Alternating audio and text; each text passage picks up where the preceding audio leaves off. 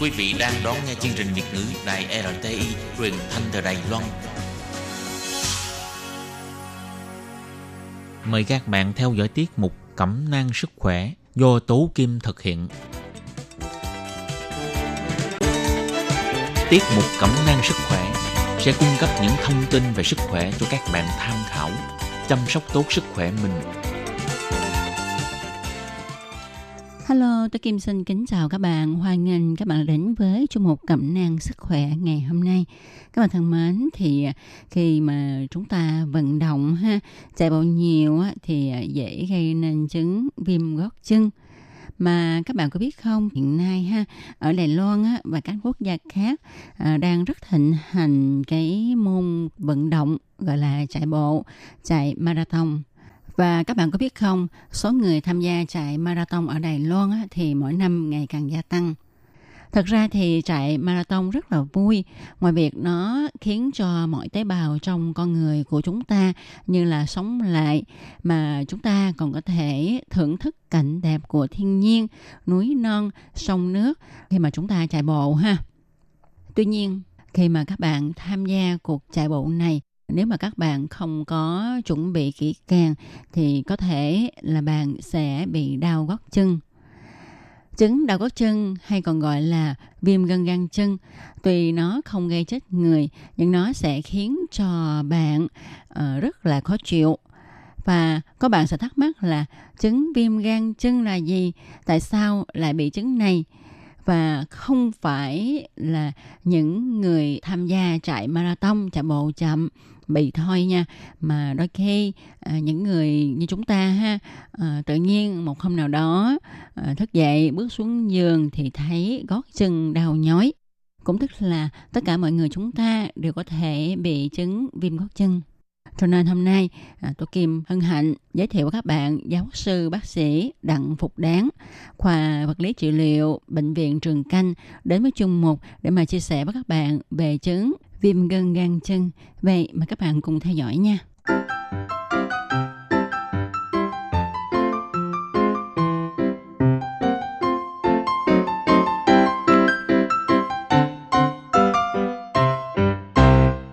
Các bạn thân mến, viêm gan gân chân hay là viêm gót chân ha là một chứng bệnh gây khó chịu cho bệnh nhân.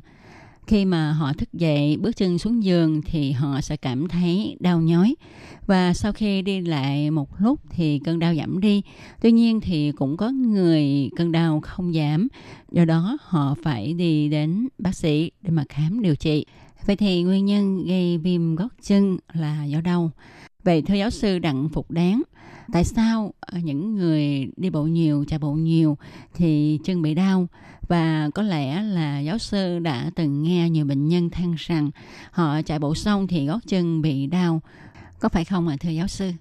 哎，你好，是的，那个这个目前特别常有，特别是我们礼拜一早上的门诊，因为大概我们的路 Đúng vậy, nhất là vào buổi sáng thứ hai khi tôi khám bệnh, vì đa số mọi người tham gia chạy bộ vào thứ bảy chủ nhật mà.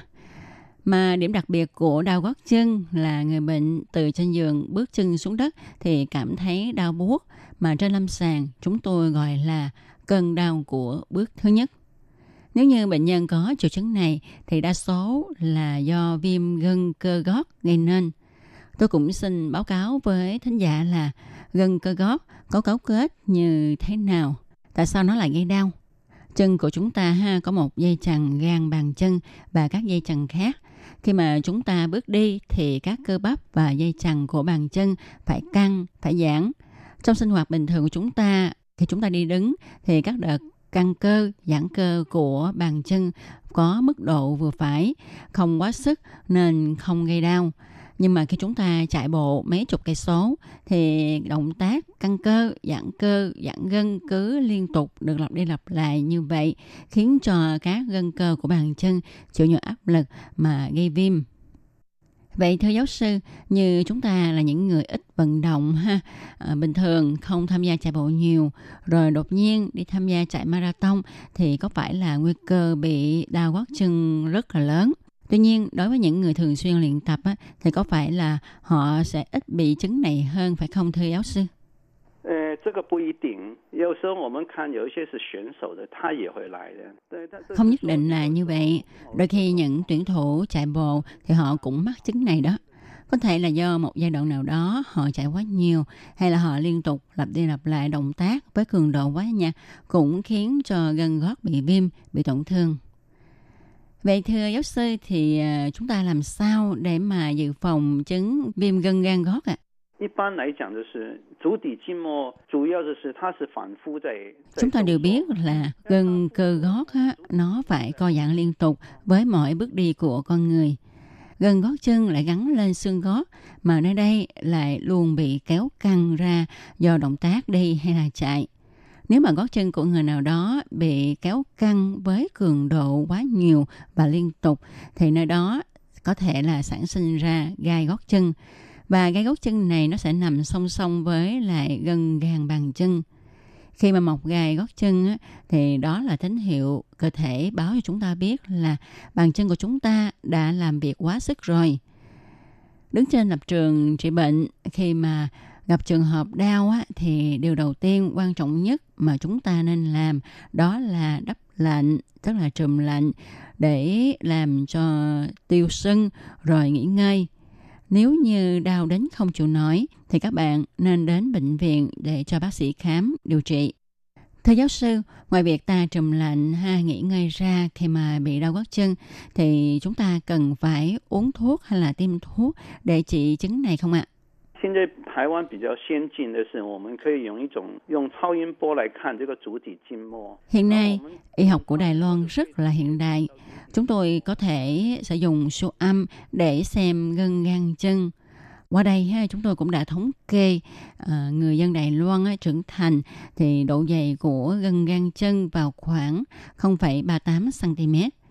Nếu như gân gan chân bị viêm, bị phù thủng thì gân gan chân sẽ dày hơn.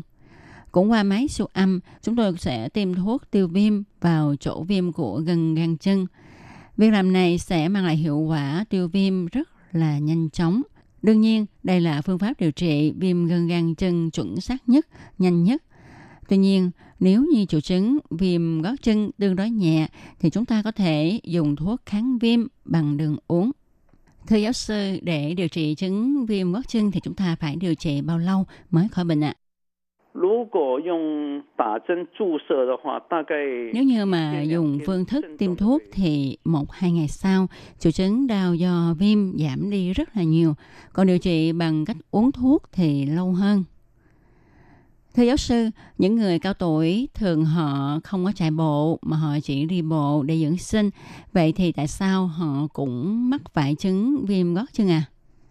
会啊会啊，那个因为我们老人家有这个问题的人也相当多的，因为我们老人家 Người cao tuổi mắc phải vấn đề này cũng rất là nhiều. Đó là vì khi mà cao tuổi ha thì độ co giãn của gân cơ không còn như là khi chúng ta còn trẻ nữa. Và lại kết cấu của cơ thể cũng hơi bị biến dạng đi khi mà chúng ta có tuổi ha. Cùng một động tác nhưng mà người trẻ tuổi thì không bị tổn thương. Ngược lại, người có tuổi lại dễ bị tổn thương nhiều hơn.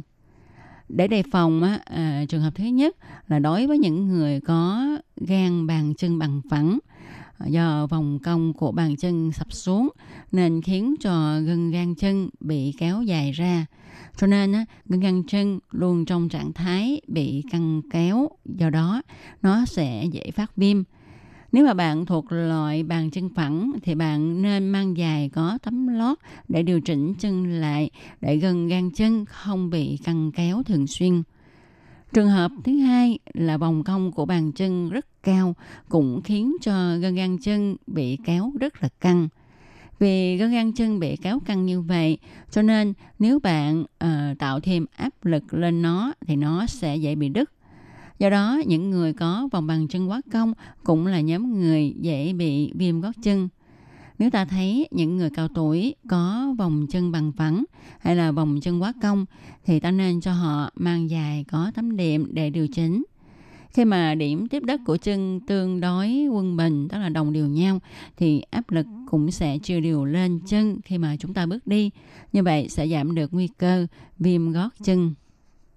Thưa giáo sư, như vậy, nhóm người có uh, vòng cong của chân quá phẳng hay là quá cong thì nên mang giày có tấm lót đặc biệt.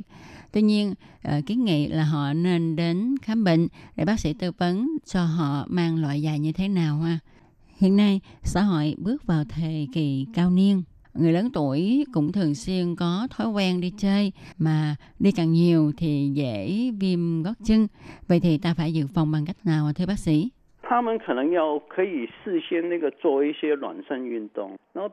Họ có thể thử làm các động tác khởi động và giãn gân cơ trước để tránh những rủi ro chấn thương khi mà uh, vận động hay là đi bộ ha. Rồi bạn cũng có thể ngâm chân vào nước nóng, sau đó để một tấm khăn dưới đất, rồi lấy các ngón chân gấp tấm khăn này lên với mục đích là luyện tập gân gan chân và gót chân. Chúng ta cũng có thể để một trái banh đánh ngon dưới đất, rồi để lòng bàn chân lên trái banh này, lăn qua lăn lại, hay là dùng ngón chân gấp trái banh này lên. Ngoài gân găng chân ra thì gân gót cũng là gân rất dễ bị viêm, do nó cũng hay bị kéo căng. Cho nên những người chuẩn bị chạy bộ hay là đi xa thì cũng nên có những bài tập khởi động giãn cơ trước.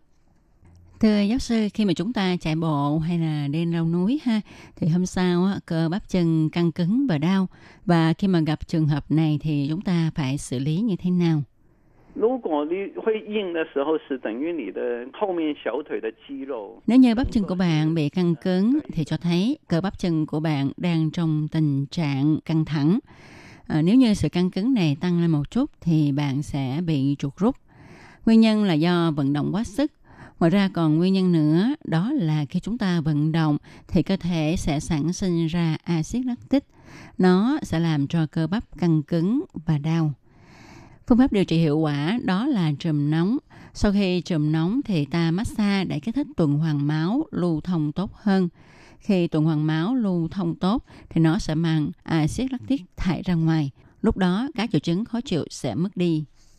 Vâng, và hôm nay Tố Kim cũng rất là vui được giáo sư Đặng Phúc Đảng đến với chung một à, chia sẻ với thính giả về chứng viêm gót chân. Thì à, trong vài phút cuối của chương mục này, giáo sư cũng đưa ra một vài kiến nghị đối với những người yêu thích chạy bộ. Tuy rằng bình thường họ không chạy nhiều cho lắm, tức là họ không phải là những người chạy bộ chuyên nghiệp nhằm để cho họ có thể tránh được chứng viêm gan chân hay viêm gót chân những lời kiến nghị đó là, thì đối với những người yêu thích chạy bộ ha, thứ nhất là bạn nên tìm cho mình một đôi giày tốt. Đôi giày này phải có đặc điểm là hấp thu chấn động tốt nếu bạn là người có lòng bàn chân phẳng hay là vòng cong của bàn chân quá cao thì bạn phải mang tấm lót điều chỉnh lót vào đôi giày thể thao của mình. Nhằm để khi mà bạn vận động thì các điểm tiếp đất của chân tương đối đồng đều. Và đây là việc mà bạn cần phải làm. Ngoài ra, trước khi chạy thì các bạn nên thực hiện các bài tập khởi động giãn gân cơ, nhất là cơ gần bàn chân và cơ gót chân các bạn nên nhớ là khi chạy bộ, chúng ta cũng nên tập chạy từ từ. Lúc đầu chạy một đoạn ngắn, sau đó từ từ tăng lên, chạy đoạn dài hơn. Cứ như vậy mà tăng dần. Các bạn không nên lần đầu tiên chạy mà các bạn chạy một đoạn đường quá dài, vượt quá sức lực của mình. Như vậy thì sẽ rất dễ làm tổn thương cơ bắp Vâng, tôi Kim rất là cảm ơn giáo sư bác sĩ đã đến với chương mục chia sẻ với các bạn thính giả về chứng viêm gần gan chân và các bạn thân mến, chương mục hôm nay cũng sẽ được tạm dừng tại đây. Một nữa tôi Kim xin cảm ơn bác sĩ. Oh, xie xie tôi Kim cũng xin cảm ơn các bạn đã theo dõi. Thân chào tạm biệt. Bye bye. Quý vị và các bạn thân mến, xin mời quý vị và các bạn truy cập vào trang web Đài RTI để đón nghe chương trình phát thanh tiếng Việt VN rti.org.tvk